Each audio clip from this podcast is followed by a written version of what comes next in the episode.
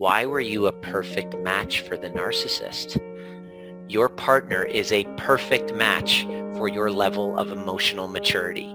Otherwise, you wouldn't be with them. You wouldn't be attracting them. You wouldn't be attracted to them. You're going to maybe leave that partner and then find somebody else, but then you're going to have the same arguments because those attachment wounds that have you attracted to certain people are still there. When you finally heal the attachment wounds and pick up the mirror and look on the inside, you heal what the conflict and the, the breakdown is really about. And then you'll be able to create empathy first for yourself and then safety in the home, especially if you have kids. Because when this toxic kind of energy is between the two of you, if you haven't noticed, kids pick up energy very, very acutely and they will re- be reactive to your emotions. I want you to make a list of the resentment you have towards the other.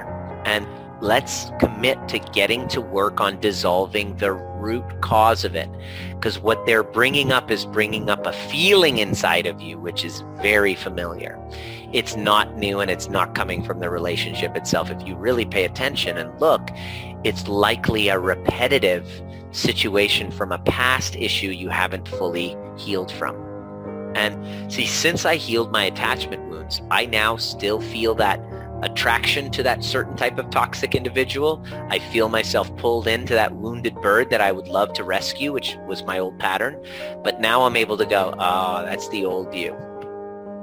You've got security now. You don't need to rescue somebody. So you got to put down the magnifying glass and pick up a mirror instead.